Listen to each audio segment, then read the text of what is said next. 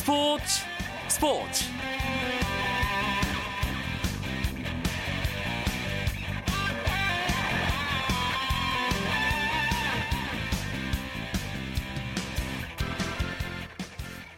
안녕하십니까. 금요일 밤 스포츠 스포츠. 아나운서 이광용입니다.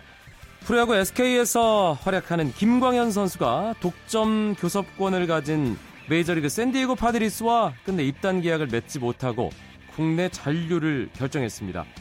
김광현은 계약 마감 시간인 오늘 오전 7시까지 파드리스와 입단 계약에 합의하지 못하면서 SK가 김광현과 구단의 계약이 최종 결렬되고 국내 잔류하기로 했다는 발표를 하면서 아, 팬들 좀 실망감이 휩싸였는데요. 돈은 중요하지 않다면 메이저리그 진출에 대한 꿈을 여러 차례 밝힌 김광현이었던 만큼 다른 여러 조건들에서 구단과 의견 일치를 보지 못한 것으로 보입니다. 하지만 몸 상태에는 아무런 이상이 없음을 과시했기 때문에 더 강해질 김광현의 모습을 기대해 보고요. 김광현의 메이저리그 도전은 이제 끝이 아닌 새로운 시작이라는 말씀을 드리고 싶습니다. 금요일 밤 스포츠 스포츠는 축구 기자들과 함께하는 축구 이야기로 꾸며드리고 있죠. 오늘도 재미있고 또 의미심장한 이야기 준비했습니다. 잠시만 기다려 주시고요. 먼저 오늘의 주요 스포츠 소식 정리하면서 금요일 밤 스포츠 스포츠 시작합니다.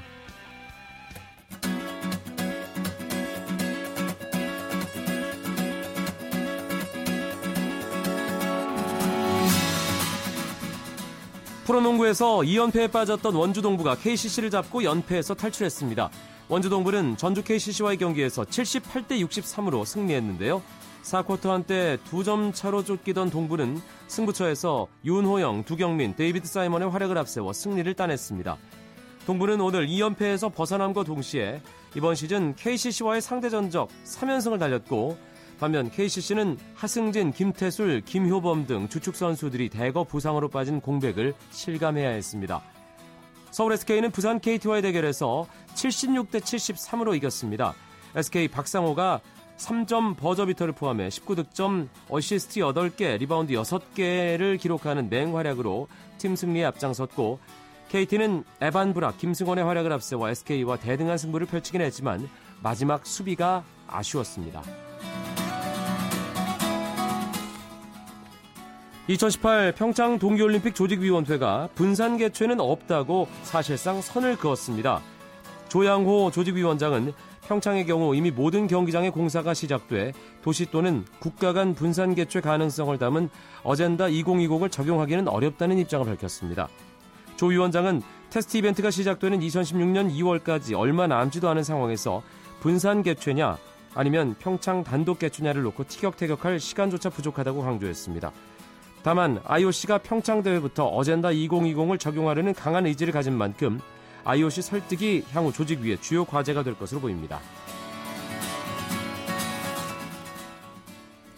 피겨스케이팅 기대주 이준형 선수가 한국 남자 선수 사상 최초로 출전한 주니어 그랑프리 파이널에서 첫날 5위에 올랐습니다. 이준형은 스페인 바르셀로나에서 열린 2014-2015 국제 빙상 경기연맹 피겨스케이팅 주니어 그랑프리 파이널 남자 싱글 쇼트 프로그램에서 기술 점수 28.14점과 예술 점수 30.28점, 감점 1점을 모두 합산한 57.42점으로 6명의 출전 선수 가운데 5위에 이름을 올렸습니다.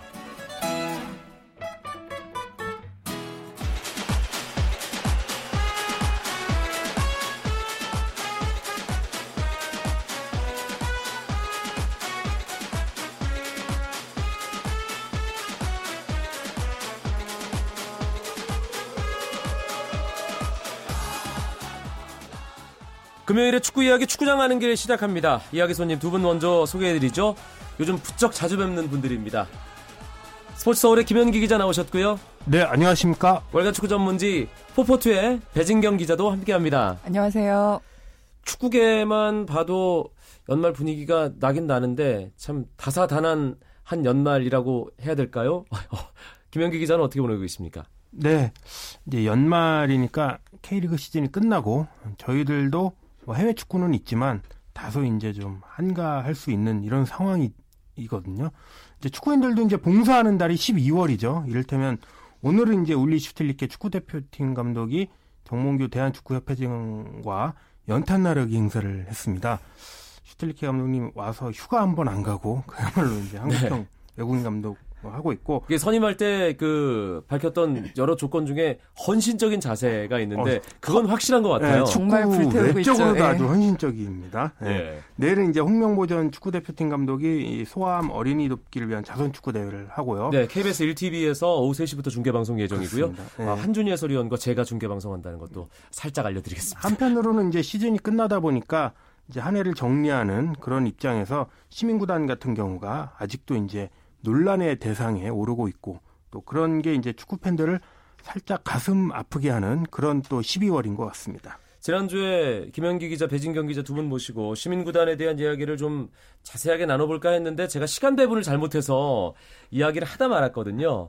오늘은 뒤쪽에 좀 충분한 시간을 두고 지금 가장 논란이 되고 있는 K리그 시민구단과 관련된 이야기를 나눠보도록 하겠습니다. 오늘도 일단 대표팀 이야기로 시작할 텐데 다음 주에 제주도 전지훈련 시작되죠, 배진경 기자. 네, 15일부터 21일까지 일주일 동안 제주도 서귀포에서 전지훈련을 갔습니다. 내년 1월 9일부터 시작되는 호주 아시안컵 최종 엔트리 23명을 선발하기 위한 마지막 관문이라고 할 수 있는데요.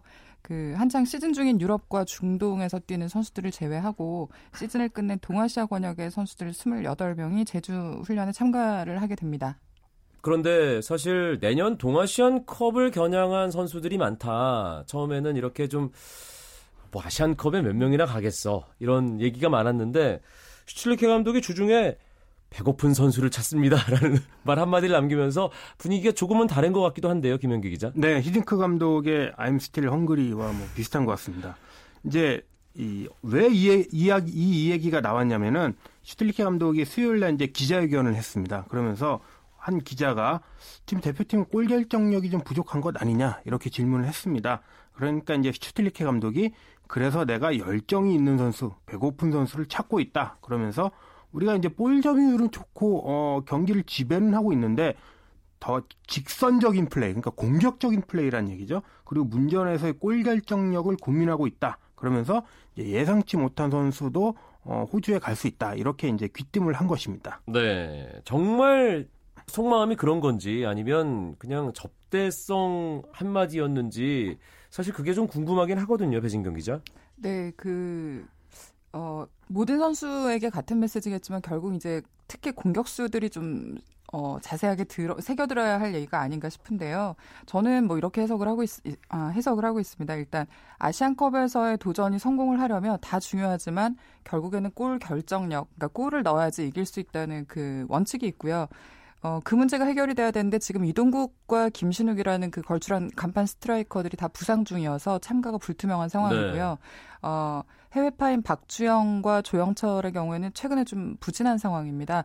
누군가는 그 몫을 대신을 해줘야 되는데 그렇게 기대를 할 수 있는 선수가 예상 밖의 인물에서 찾을 수밖에 없는 상황이기 때문에 음. 그 지금 이번에 전지훈련에 참가하는 선수들에게 좀 더 강력한 동기를 부여를 했다고 봅니다. 그러고 보니까 이제 지난 아시안컵이었죠. 2011년 초에 있었던 카타르 아시안컵. 당시에도 박주영 선수가 못 나가는 상황이었는데 지동원 선수, 구자철 선수가 득점 1, 2위 했잖아요. 네, 어, 예. 다, 네, 당시에도 이제 박주영 선수가 대회 직전에 부상을 당해서 음. 조광래 호가 당시 비상이 걸렸는데 의외로 이제 구자철 선수가 공격적인 능력을 선보이면서 득점 왕을 하고 네. 지동원 선수도 꽤 이제 그때부터 네 이제 골을 넣었던 예, 주목을 받으면 예. 사실 그때 활약을 힘입어서 이제 썬더랜드를 간 것이었죠, 사실상. 그렇죠. 예. 구자철 선수도 원래 스위스에 있는 팀으로 갈 예정이었는데 그때 활약상을 발판으로 독일로 갑자기 분데스리가로 독일로 네, 네. 그렇기, 그렇기 때문에 사실은 지금 대표팀이 뭐 신우기도 없고 동국이도 없고 이런 상황이지만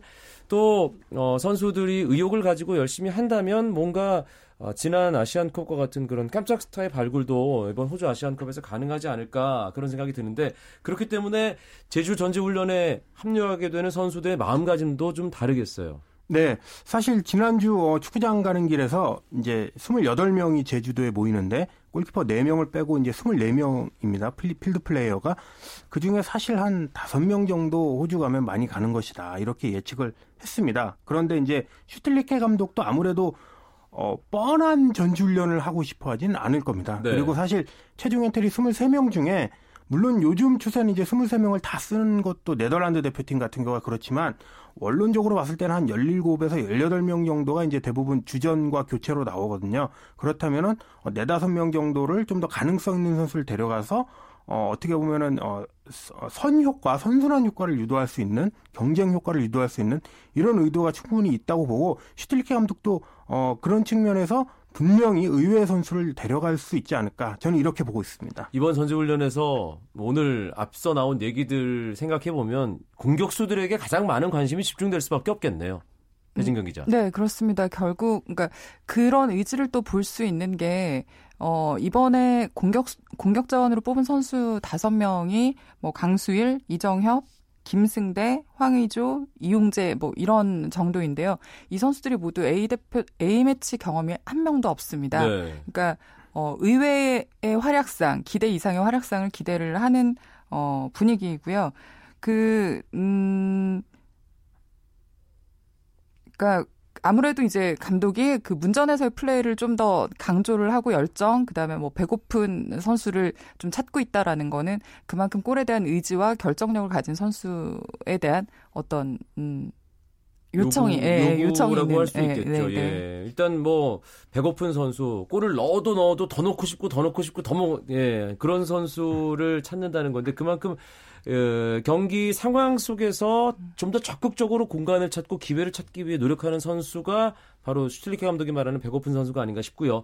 이번 대표팀 명단에서 그런 선수가 꼭 아, 발굴되기를 진심으로 바랍니다. 금요일 밤에 축구 이야기 축구장 가는 길 월간 축구 전문지 포포트의 배진경 기자, 스포츠 서울 김현기 기자와 함께하고 있습니다.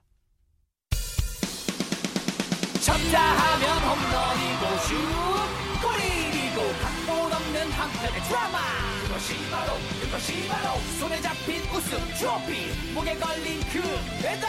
너와 내가 하나 되는 그것이 바로 그것이 바로 그것이 바로. 꿈꾸던 스포츠. KBS 1라디오 이광용의 스포츠 스포츠. 이제 올해도 20일이 채 남지 않았습니다. 참, 뭐, 모든 사회 분위기가 훈훈하게 또 연말을 맞이하는 그런 분위기면 얼마나 좋겠습니까만, 한국 축구, 특히 이 K리그, 뭐, 클래식 챌린지 할 것 없이 좀 어수선합니다. 걱정도 많이 되고요. 시민구단 이야기를 오늘 하지 않을 수 없는 상황인데, 시민구단의 위기라는 표현으로도 부족할 것 같아요. 지금 상황은 김현규 기자. 네, 시민구단의 정말 이, 이 절벽 앞에 있는 어, 그런 상황 같습니다. 예, 위기라는 표현도 좀 부족하다는 느낌 동의하고 일단 이제 올해 시민구단에 일어났던 일을 한 크게 세 가지 정도로 저는 정리할게요. 우선 안양과 인천 같은 팀들이 어, 가을 들어서 어, 돈이 다 떨어져서 예, 예산을 초과해서 쓰다 보니까 월급 체불하는 사건들이 있었습니다. 예, 선수들, 뭐 프런트들이 월급을 받지 못했고 지금 뭐 인천구단 같은 경우는 아직도 어, 지난달 월급을 못 받고 있습니다. 네. 예, 그 다음에는 이제 최근에 일어난 일이죠. 성남 같은 경우가 이제 이재명 시장, 구단주인 이재명 시장이 어, 만약에 성남이 강등되면 뭐 아시아 챔피언스 리그를 포기할 수 있다. 뭐 이런 얘기했고, 그다음 경남은 이제 구단주인 홍준표 어, 경남도지사가 어, 경남이 이부 리그 가면은 어, 해체해야 되는 것 아니냐 이런 뭐 약간의 엄포성 발언이라고 해야 되나요? 어, 그런 이제 얘기가 일어나면서 파문이 어, 불거졌고 실제로 지금 뭐 실제로 경남은 2부로 강등되면서 해체설이 모락모락 피어나고 있습니다. 그리고 광주 같은 경우는 정말 뭐 기적 같은 승격을 일궈냈지만 어, 자금 마련이 어렵고 내년에 클래식과 싸우기 위해서는 돈이 더 필요하지만 지금 현실적으로 그런 돈을 마련하기 힘들다. 그래서 승격을 해도 정말 이 딜레마에 빠지는 그런 시민구단의 비운의 어, 겨울을 맞고 있습니다. 네, 시민구단과 관련된 뭐 여러 가지 이슈들 김현기 기자가 정리를 해줬는데 사실 가장 큰 폭탄은 경남 FC 쪽에서 나온 거잖아요, 김혜진경 기자.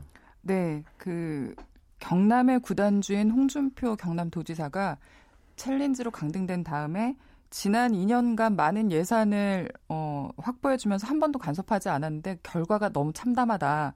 어, 특별 감사 후에 팀 해체를 포함한 특단의 대책을 강구하겠다라는 발언을 하면서 지금 어, 안종복 사장을 비롯한 뭐 임직원 그리고 감독 뭐 코칭 스태프 해서 한 26명이 어, 사표를 제출을 하고 팀 운영은 지금 올스톱된 상황입니다. 네, 이게 일단 팀의 문제를 파악을 하고 체질 개선을 하겠다 그런 의도라면 사실 나쁘지 않아 보이는데 해체를 하기 위한 어떤 이유 수순을 밟는 것이 아니냐라는 분석이 지배적이잖아요, 김현기 기자. 네. 그냥 우리가 다시 잘해보자 이런 성격으로만 볼 수 없습니다. 제가 판단했을 때는 네. 해체 가능성 분명히 있습니다. 네, 좀 있고 뭐 꽤 높다고도 볼 수 있고 어, 무엇보다 이제 홍준표 도지사가 어, 이와 같은 발언을 몇 차례 했었습니다. 어, 2부 강등 되기 직전에도 했고 되고 나서도 했고 그 다음에 실제로 지금 이제 홍지, 홍 지사가 강등, 경남의 강등이 확정된 다음에 특별 감사를 지시해서 지금 하고 있습니다. 실제로 예, 경남 구단 특별 감사를 하고 있고 다만 이제 경남 지역에서 그리고 축구계에서 또 뭐 슈틸리케 대표팀 감독도 어, 의견을 나타냈지만 이 경남 음, 강등됐다고 해체하는 것만이 정말 어, 최고의 그런 어, 방법이냐 이런 거에 대해서 의문을 제기하고 우려를 표명하고 있기 때문에 제 생각에는 어, 해체와 생존 가능성은 한 반반 정도는 된다. 지금은 음, 이렇게 보고 있습니다. 네.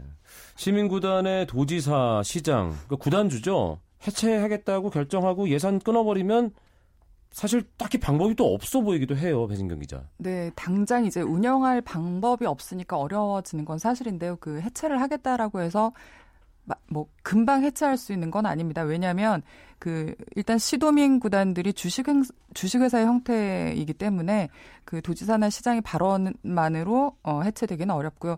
1차적으로 주주들의 의견을 물어야 되는데 경남 FC의 경우는 51%의 지분이 있는 경남 체육회 어, 외에도 그 3만여 명의 시민주주가 있습니다. 도민주주가 네. 있습니다. 그러니까 소액주주들, 도민들인데요. 그분들도 있고 또 기업체 같은 기, 업체도 참여를 하고 있기 때문에 그들에게 일일이 의견을 물어서 팀을 해체하겠다라는 거에 대한 그 어떤 합의가 이루어져야 되는 게 우선이고요.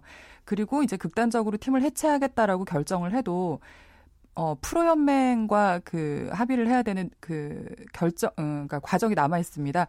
프로연맹의 현재 그 팀을 해체하겠다라고 할 때는 1년 전에 탈퇴 신청을 먼저 해야 되고요. 어. 그렇게 되면 프로연맹에서 이사회를 소집해서 이 건을 논의를 하고 그 후에 아, 이 회원사를 우리가 탈퇴한 이 회원사가 탈퇴하는 걸 우리 모두 동의한다. 뭐 이런 정도의 합의가 이뤄져야 되고 최종 단계에선 또 그 프로축구연맹보다 상위 기관인 대한축구협회의 승인이 있어야 됩니다. 그러니까 과정 자체가 굉장히 복잡하고요. 그러네요. 아까 말씀하신 대로 뭐 예산을 끊어버린다던가 이런 그 어떤 극단적인 상황이 되면 뭐 다른 종목의 경우 야구나 뭐 이런 데서 그 연맹이 일시적으로 그 한시적으로 팀을 운영하는 어떤 형태로 갈 수는 있, 지만 야구의 경우에 2006년 2007년에 현대유니콘스를 그런 네 식으로 네. 운영을 그러니까 했었거든요. 그런 예. 식으로 운영할 수는 있지만 뭐 어쨌든 그건 굉장히 극단적이고 최악의 상황일 경우에만 그런 거고요.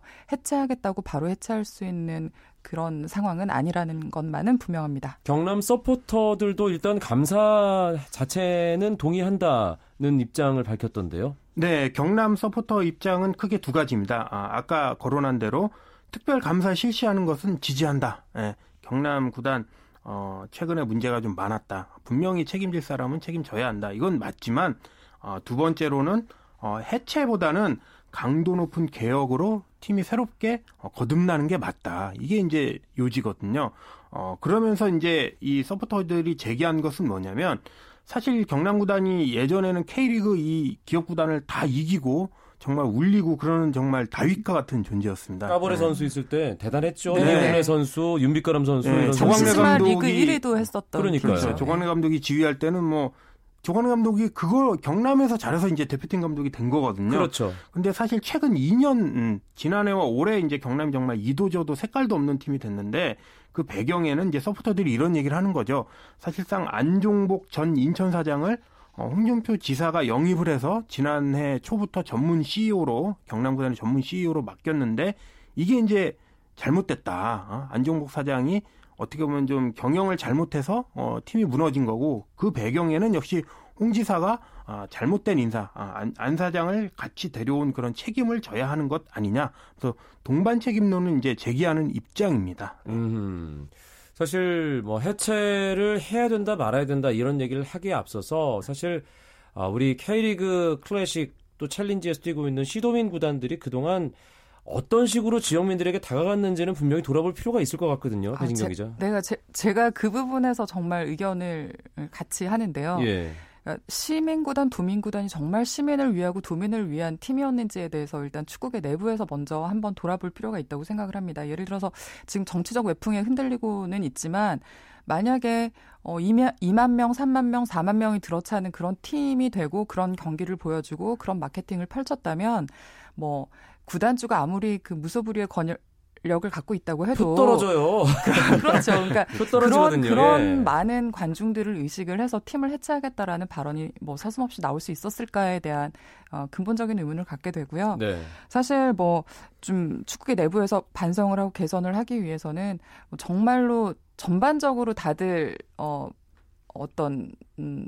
좀 건전한 토론이 이루어질 수 있는 장도 음. 필요하고 어떤 계획이 필요한데 그런 부분들에 대해서 이제 얘기를 하자면 뭐 굉장히 좀 오랜 시간이 걸릴 것 같고 계속해서 지금 언론에서는 문제 제기가 나오고 네, 네. 있는데 이거를 좀 모아서 음. 어 끝장 토론이라도 한번 하는 네, 장을 만들어야 될것 그런 같다는 그런 예. 시간과 장소, 뭐, 그러니까 자리는 필요하고요.